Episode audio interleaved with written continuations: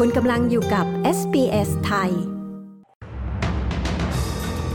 ตัวประกันสองคนที่ฮามาสปล่อยตัวกลับถึงอิสราเอลแล้ว มีคำสั่งให้ออกจากพื้นที่ทันทีสำหรับสถานการณ์ไฟป่าทางใต้ของควีนสแลนด์ Microsoft ประกาศลงทุน 5,000 ล้านดอลลาร์ในออสเตรเลียสำหรับ AI ระบบคลาวด์และความปลอดภัยทางไซเบอร์ ติดตามสรุปข่าวรอบวันจาก SBS ไทย 24 ตุลาคม 2566 กับดิฉัน ปริสุทธ์สดใสค่ะ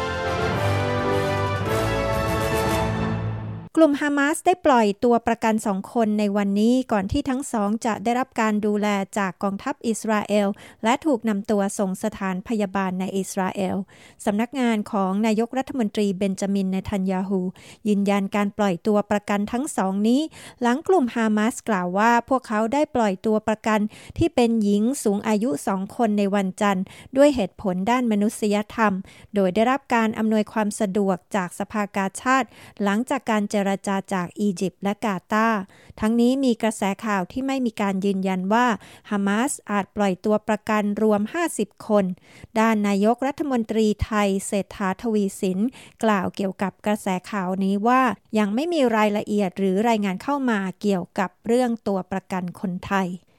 บริการฉุกเฉินเตือนประชาชนทางตอนใต้ของควีนสแลนด์ให้ออกจากพื้นที่ทันที ขณะเจ้าหน้าที่ดับเพลิงยังคงพยายามดับไฟป่า ที่เผาทำลายสิ่งปลูกสร้างไปแล้วหลายหลัง เจ้าหน้าที่ดับเพลิงกว่า 40 คน พร้อมเครื่องบินที่ใช้ทิ้งน้ำเพื่อดับไฟป่ากำลังทำงานอย่างหนักเพื่อควบคุมไฟป่า ที่กำลังคุกคามผู้ที่อาศัยอยู่ในเมืองทาร่าและโคเกน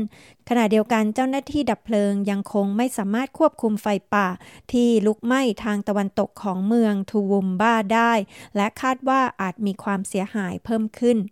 ประธานบริษัท Microsoft กล่าวว่า Microsoft จะลงทุน 5,000 ล้านดอลลาร์ในออสเตรเลีย เพื่อเสริมสร้างการปกป้องทางไซเบอร์ให้แข็งแกร่งยิ่งขึ้น นี่เป็นการประกาศครั้งสำคัญครั้งแรกในการเยือนสหรัฐอเมริกา ของนายกรัฐมนตรีแอนโทนี อัลบานิซี โดยนี่จะเป็นการลงทุนครั้งเดียวที่เป็นเงินก้อนใหญ่ที่สุดในประวัติศาสตร์ 40 ปีของ Microsoft ในออสเตรเลีย ซึ่งจะถูกใช้เพื่อส่งเสริมความสามารถด้าน AI หรือปัญญาประดิษฐ์ และโครงสร้างพื้นฐานสำหรับการประมวลผลคอมพิวเตอร์ผ่านระบบคลาวด์ผู้คนในออสเตรเลียเกือบ 10,000 คนได้ลงทะเบียนเพื่อห้ามไม่ให้ตนเองเล่นพนันออนไลน์ได้ โดยส่วนใหญ่เลือกการห้ามตลอดชีวิต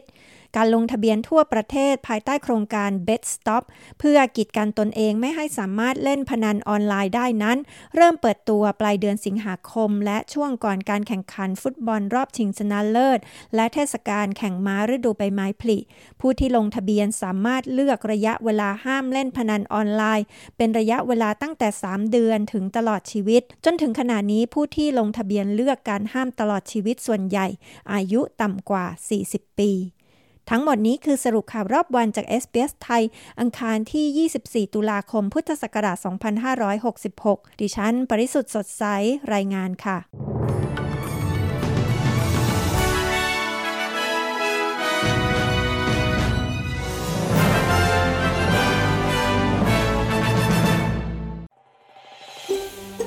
การฟังเรื่องราวน่าสนใจแบบนี้อีกใช่ไหม ฟังได้ทาง Apple Podcast Google Podcast Spotify หรือที่อื่น ๆ ที่คุณฟัง podcast ของคุณ